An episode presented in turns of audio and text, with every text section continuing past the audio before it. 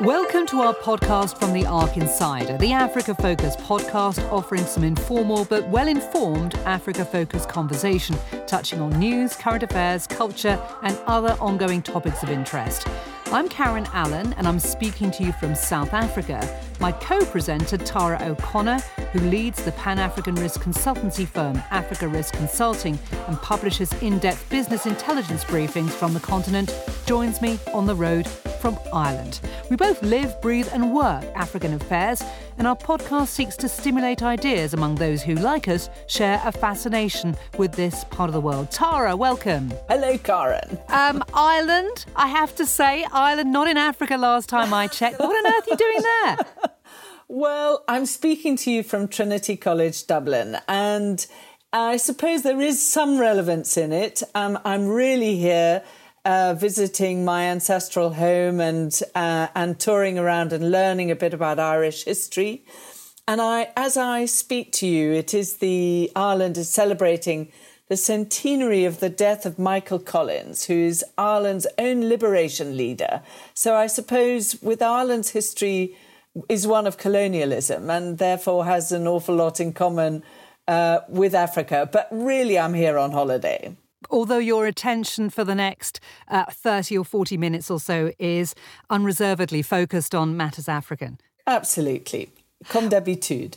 Well, since our last podcast, I've been hiking the world's second biggest canyon, Tara, the Fish River Canyon in Namibia, with 16 kilograms of supplies strapped to my back.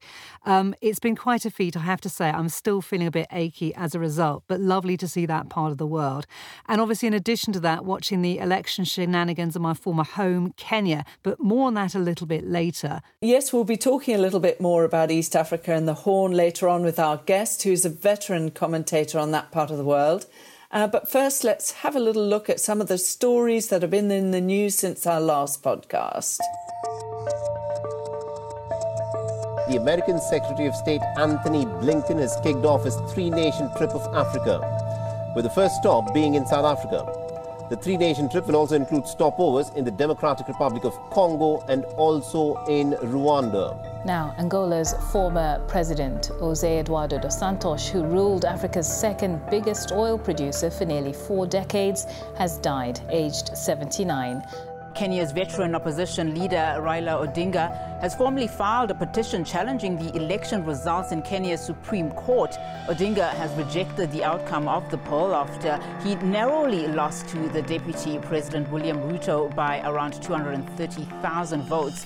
Russian President Vladimir Putin says that he will allow inspectors to visit the Zaporizhzhia nuclear power plant. In a call with France's President Emmanuel Macron, the Russian leader said officials from the International Atomic Energy Agency will be allowed to assess the situation on the ground.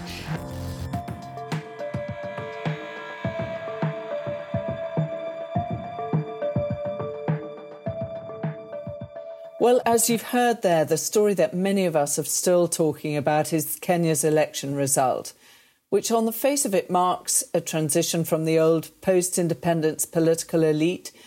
William Ruto, the apparent victor, assuming the courts don't overturn his win, while very much part of the political establishment, is definitely not a member of the post independence political dynasty as his two rivals are. President Uhuru Kenyatta, who chose to back veteran politician Raila Odinga for the top job, are both sons of the first president and the first deputy president of Kenya. Yeah, interesting. A lot of people seeing this very much as a sort of class driven uh, election. We'll be talking a little more about the Kenyan election with our guest in just a few minutes, but picking up on another political contest, if I may, Tara, Angola. As we record this, Angola preparing for two high profile events general elections on the 24th of August and the funeral of the late president.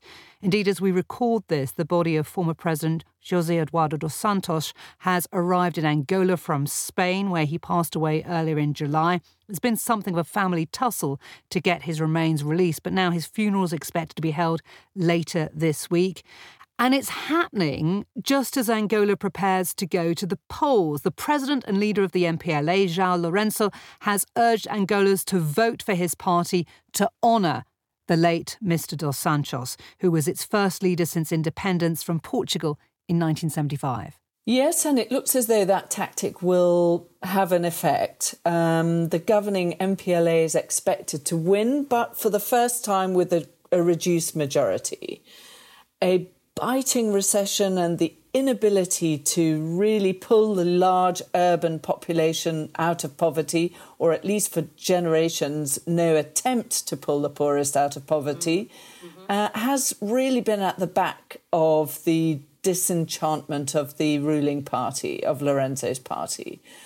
And even though Lorenzo has been leading a major program of, of economic reform and really substantial reforms, the first of these uh, types of liberalization that you've seen since, uh, since the MPLA came into power, it hasn't been fast enough or deep enough. The rival party, UNITA, is expected to pick up a lot of votes, particularly amongst the youth and particularly in Luanda. But still, all the predictions are that, uh, that the MPLA will ho- hold sway and maintain its hold on the rural areas. Yeah. Angola matters, of course, Tara, because a number of key multinationals, the oil giant BP, France's Total, and Italy's Eni, all have major interests in the country. Angola, of course, Africa's second largest oil producer. And so, if President Lourenço wins a second term, it surely will be something of a vindication for his programme of economic reform, which, which have been substantial. Well, yes, as we said, the economic reforms are, are very significant and very deep, but slow and very late in the day.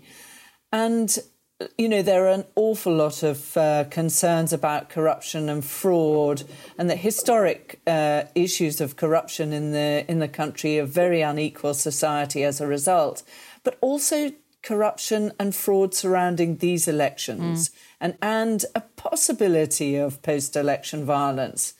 Uh, one of the issues is that the opposition party UNITA has voiced concern over is the extraordinary number of ghost voters.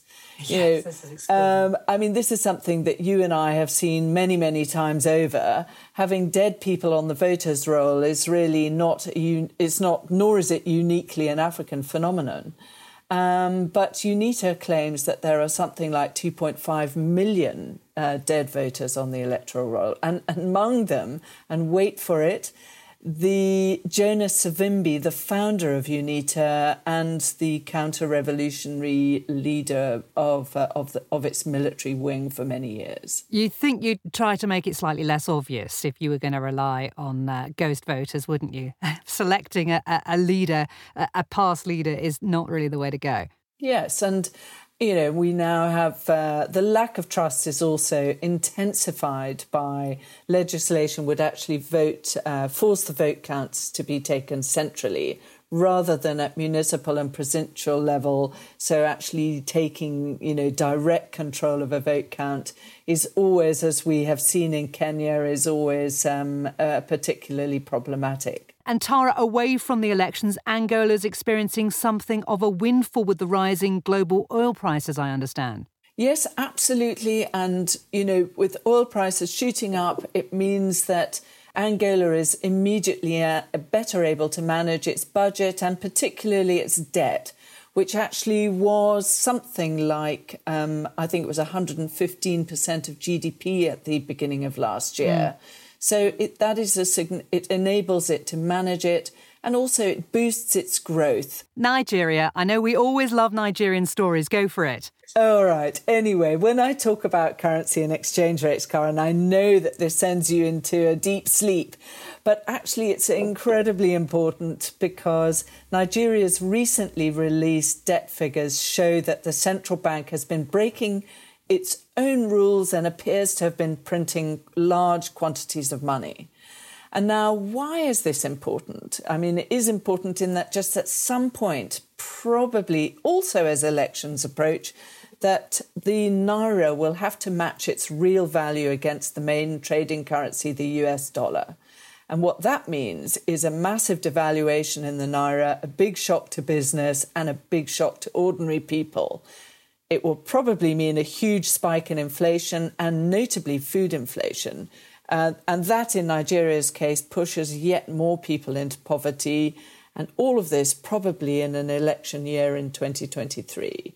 So problems ahead currency exchange rates, inflations. You really make those figures sing, Tara. Seriously. No, you're right. It does, it absolutely matters. And you remind me why I chose an economics degree back in the day, even if I try and resist talking about currency fluctuations. Anyway, moving on. You're listening to The ARC Insider with me, Karen Allen, and my colleague, Tara O'Connor.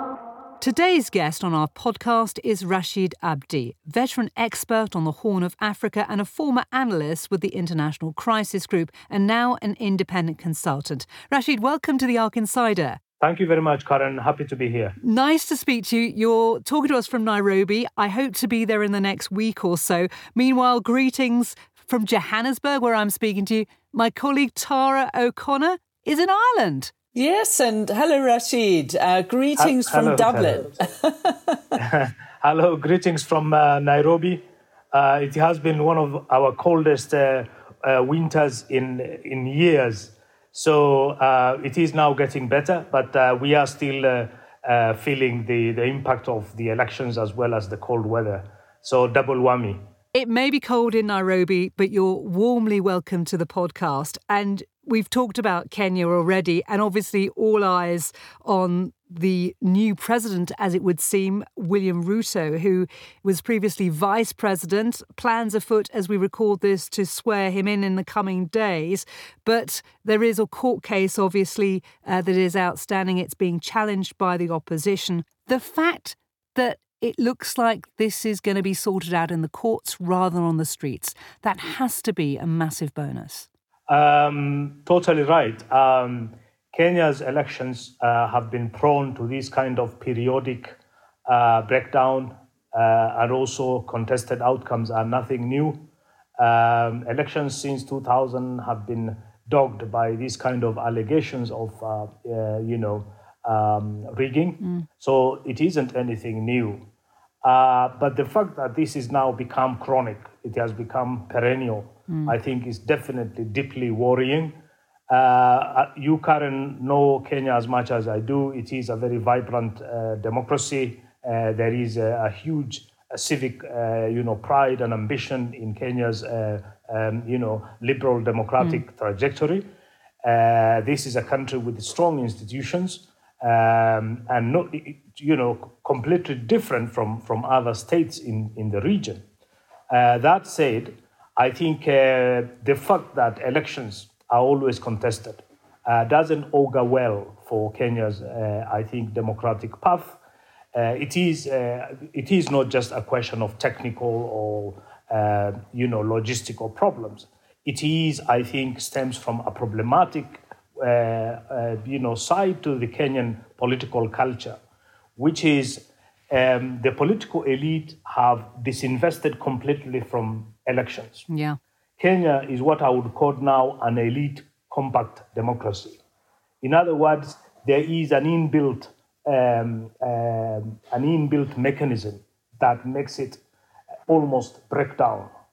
And the political elite, all of them thrive in this kind of weak, uh, you know, electoral machinery. As we speak to you now, Rashid, what's the mood like on the street? Is there a sense that you know things are held in abeyance that the kind of violent scenes that we've seen in the past could still come with the uh, announcement of, of, of a judgment in the Supreme Court?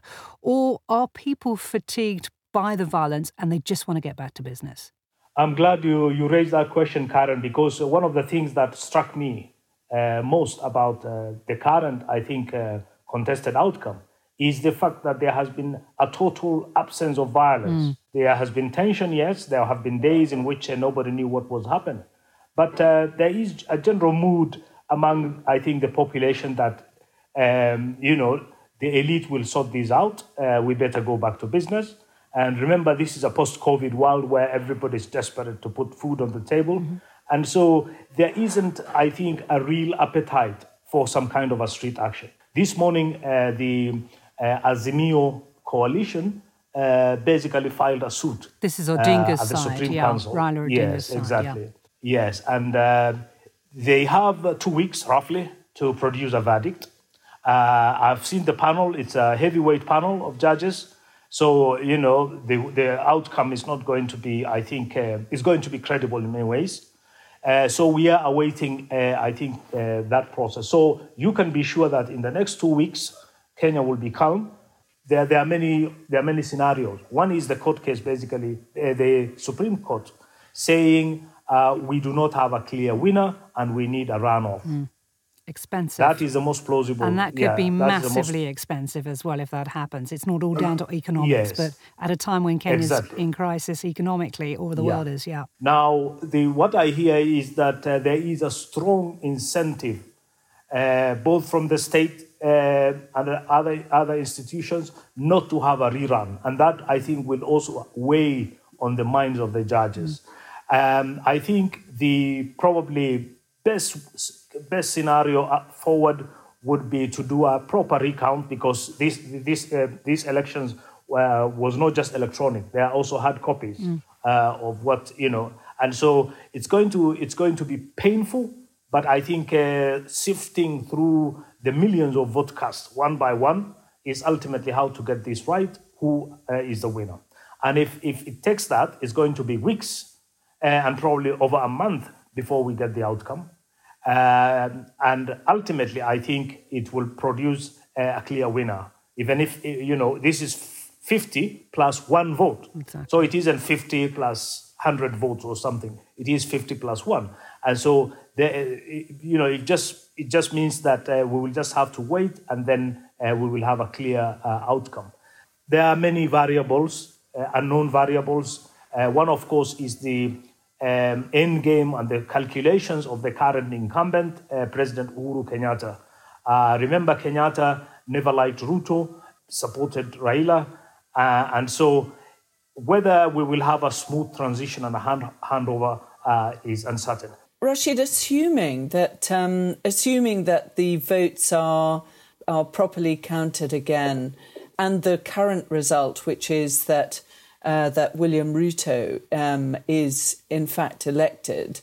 I mean, what does that say about Kenya? I mean, we're the strongman politics is still very much the characteristics of so many of the countries that we look at.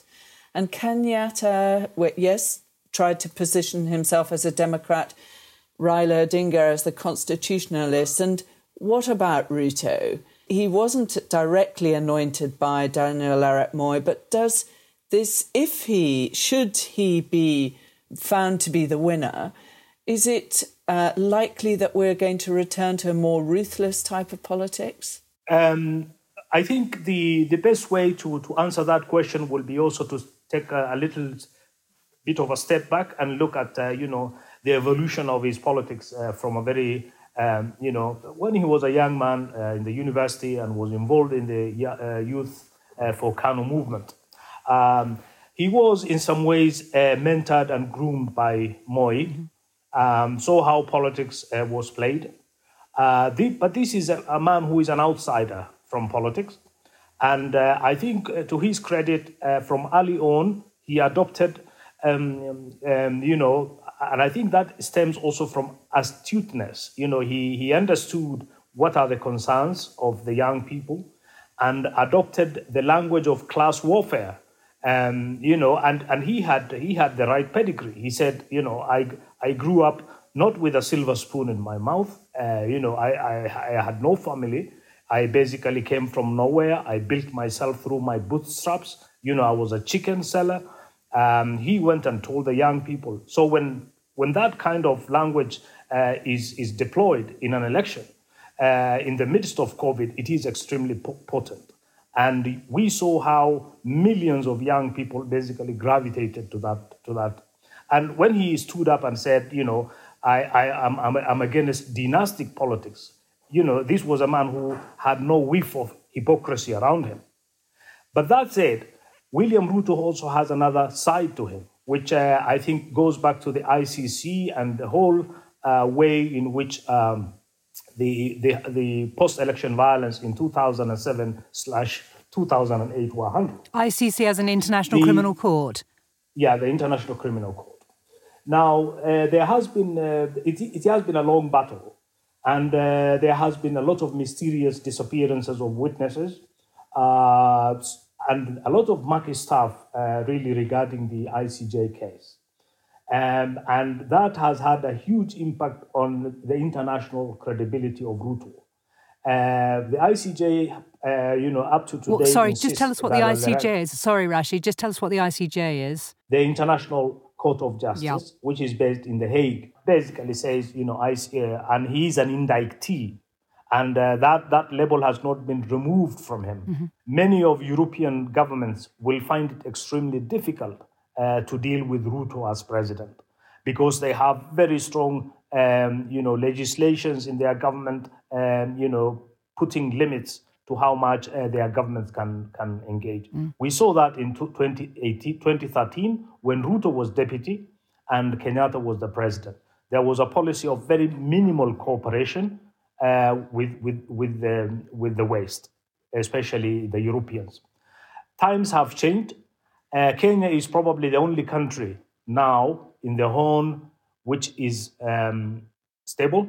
Yeah. Uh, Ethiopia, which was an anchor state, is in serious, uh, you know, uh, conflict and probably going back to conflict. Uh, there is, I think, a recognition that Kenya, despite its clumsy democracy, its ineffectual uh, electoral machinery, its dubious, uh, you know, individuals in power, would still be the best bet to keep the region stable. And I think for that reason, you will see uh, a sort of soft backpedaling on the part of the European powers. We've also got, you know, a changed geopolitical consideration with Russia's yeah. invasion of Ukraine. And now, you know, I think the last thing that the West, to your point, Rashid, the last thing the West would want would be to push, um, you know, to um, you know, to push Kenya into the arms of Russia and China. Absolutely, excellent point. I think we are in a we are in a geopolitical climate in which we wouldn't see a lot of pressure really on uh, on Ruto. Now, um, how would Ruto himself? I think is definitely an evolving politician. Uh, he is smart. He is uh, pragmatic, um, and I think he understands also uh, Kenya's place within the current geopolitical climate. I don't think in his first term he, he would go out openly to antagonize the West. My instinct, uh, my sense is that he will be, he will uh, probably be more amenable to some kind of negotiations. Uh, he may he may actually reach out to Odinga and bring some of his people on board. Um, I don't think you will see a radical shift in Kenya's foreign policy uh, under Ruto. You will definitely see what you would see uh, much of is definitely rhetoric there will be a lot of, uh, you know, uh, uh, anti-Western rhetoric, but also a posturing saying that, you know, Kenya will shift um, towards the east and will will cultivate, you know, powers from wherever they are. You will see that kind of rhetoric and language, but I seriously doubt um, you will see a real investment uh, in that rhetoric. And this and the reason why is because uh, Kenya has remained consistently from independence uh, a pro-Western state. So you you have that strong uh, linkages between elites in the West and also elites in uh, in Kenya. But also one point uh, before I finish, uh, you also have institution to institution relationships. Take for example the Kenyan military. The Kenyan military has partnership with both the British government, British military, but also the U.S. military. They get equipment, they get training, they get funding. Uh, you know, so there is a very cozy a mutually beneficial relationship, which will go out of the window if there is a radical shift uh, in foreign policy. A hundred percent, I agree with you. And as you write, yeah. you know, Ruto is a very smart man, and he knows how to play sort of a, a longer. A longer game. I mean, just to toss a question in here. I mean, you, you talk about that relationship with the West being so strong, and I agree with you a hundred percent. You know, around Africa and and in Western democracies, there's lots of talk about meddling in other people's elections, and and Russian meddling, for example, in politics in Kenya. I mean, mm. how much, and particularly on social media networks, how much do you think that resonates? Because actually, you know, there isn't necessarily the same kind of relationship that you have in Kenya to Russia as you have, say, in South Africa with Russia. I mean, do you think that there is the possibility of, of meddling, of external meddling in Kenya's elections? Because actually, Kenyans are very, very good at doing the spin doctoring themselves, if you like, without having to yes. rely on external actors. I just wonder what your thoughts are on that.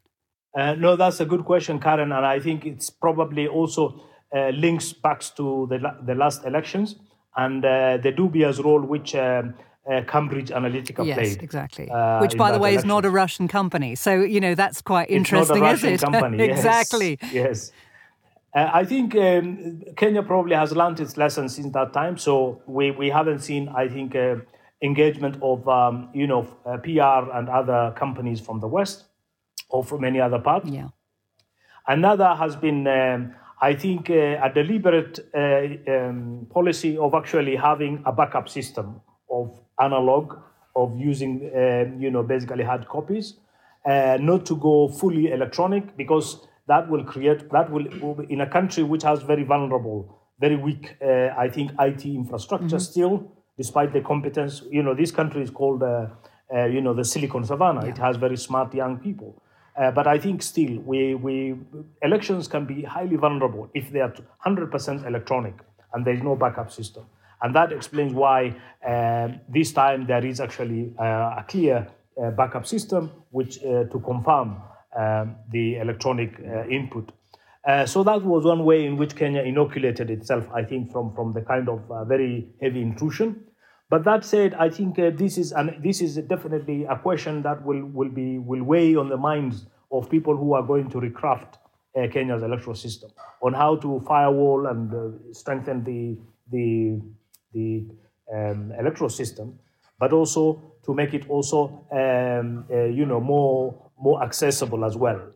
Uh, you know, one of the one of the uh, salient features of, of this election is the fact that the, the public was able to actually download, um, you know, um, in real time. They were able to download election results. Mm. You know, and that's I think uh, quite quite uh, impressive. That's very impressive. Whoever comes into power, it's a little bit of a poison chalice at the moment because, you know, not only is there a, has, you know, will whoever comes into office will have to deal with a massive debt, uh, the challenging international community that we've just talked about, but also the worst drought in decades, which to which Kenya is particularly vulnerable. I think the UN's latest statistics are that something like 22 million people across the region in Kenya, Ethiopia, Somalia are at risk um, of starvation. What would be your assessment of the situation? Tara, you, you mentioned a good point, which is uh,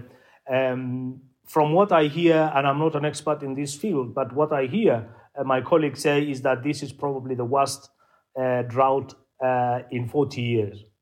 Uh, and uh, countries like Somalia, you are beginning to see over a million people are now displaced. Um, you have entire uh, regions completely abandoned. Now, Somalia is unique because it's not just suffering from perennial drought. It is also, I think, at the epicenter of probably uh, the worst single case of climate change, uh, you know, environmental degradation uh, in the Horn of Africa.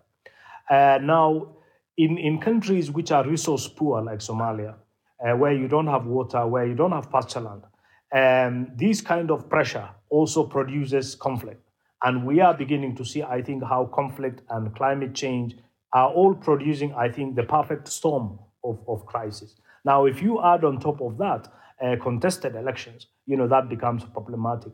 So I think, unfortunately, you know, I want to, to sound optimistic, but, you know, um, we have gotten away with so many contested uh, outcomes uh, because I think uh, of a variety of reasons. But in the future, I think it will become extremely difficult uh, for countries to really, um, you know, just uh, muddle through uh, an electoral outcome. It could easily, uh, you know, trigger violence. It's a really good point. If ever you wanted to see evidence of climate change, this is the right part of the world to see it. You are an expert on the Horn of Africa uh, Rashid, and we've reported extensively on this podcast on Ethiopia's civil war and the central government's clashes with the Tigrayan People's Liberation Front, the involvement of Eritrea, and the alleged human rights abuses which have been perpetrated on a, on a massive scale. We're not going to go into a lot of detail about that now because it is a complicated story. but um, Ethiopia's Prime Minister Abiy has been embarking on widespread economic reforms, but that has included a crackdown on corruption, which has seen some of the civil servants, Tigrayan civil servants within the government, particularly singled out. What's your assessment of that? Has he been using economics as a cover for ethnic purges? Given his own mixed heritage, yeah. how would you how would you assess that? Um, let me start first of all by a small anecdote that probably encapsulates uh, the crisis we are dealing with in Ethiopia. Um, everyone knows Ethiopian Airlines is, is, is a great brand, uh, one of the most efficient and best run African airlines. Uh, there, there was a report uh, this week about uh, an incident in which uh, two overworked pilots basically decided to take a nap and switch on the autopilot. And this, this caused consternation everywhere of course, I hear pilots have done these kind of things uh, before. Yeah. Uh, the planes are getting better and getting more automated. So probably it isn't uh, the big crisis people make it to be. But in some ways, you know, this incident uh, serves as a metaphor for yes. for Ethiopia. Yes. where you have the leadership basically um, sleeping on the job and uh, and an entire country basically going around in circles. So I think in many ways uh, the the dilemma of uh, of um, Ethiopian Airlines is not very dissimilar to the dilemma we face in Ethiopia. Uh, this is a country that was once uh, you know well run, um, you know had uh, very strong institutions, um, you know had very energetic development agenda, but all of a sudden I think we we are at a period where uh, the country has lurched from one crisis to another, mm. uh, is unable to end conflict, is unable to go back to war again and finish it. So we are in a limbo, and uh, unfortunately, a lot of things are being done.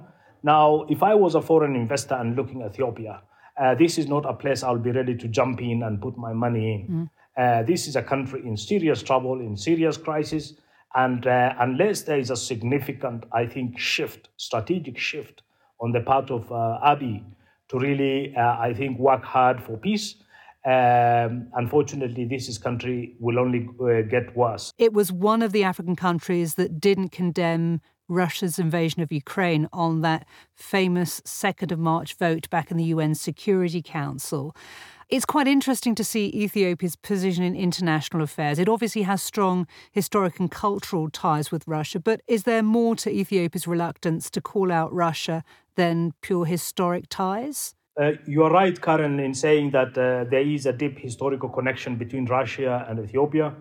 Uh, this was forged uh, many, many centuries back.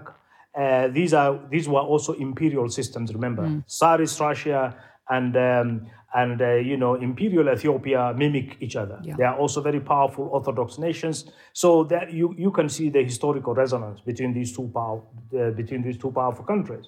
And the also uh, during the years of, of turmoil, revolution, and coups, Russia has been on Ethiopia's side mm-hmm. always, uh, and that also resonates uh, with the, with the, with the, with the Ethiopian people.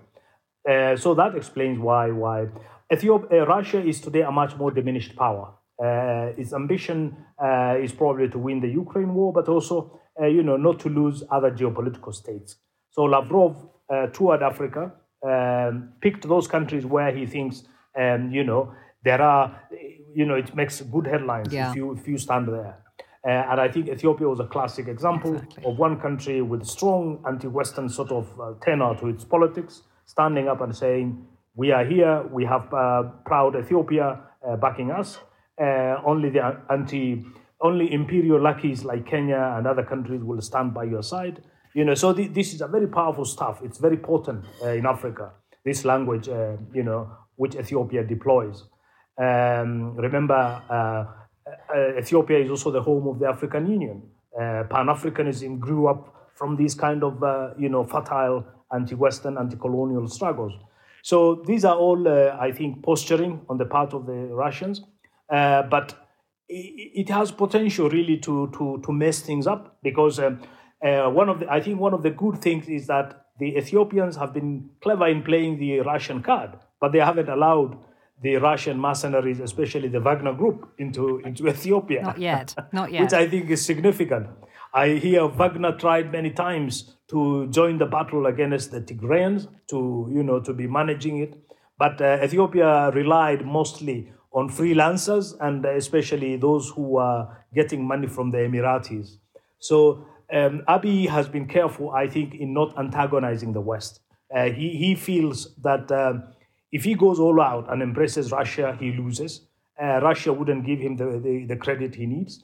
Russia doesn't have any leverage on the international uh, monetary system. Uh, it is under sanctions.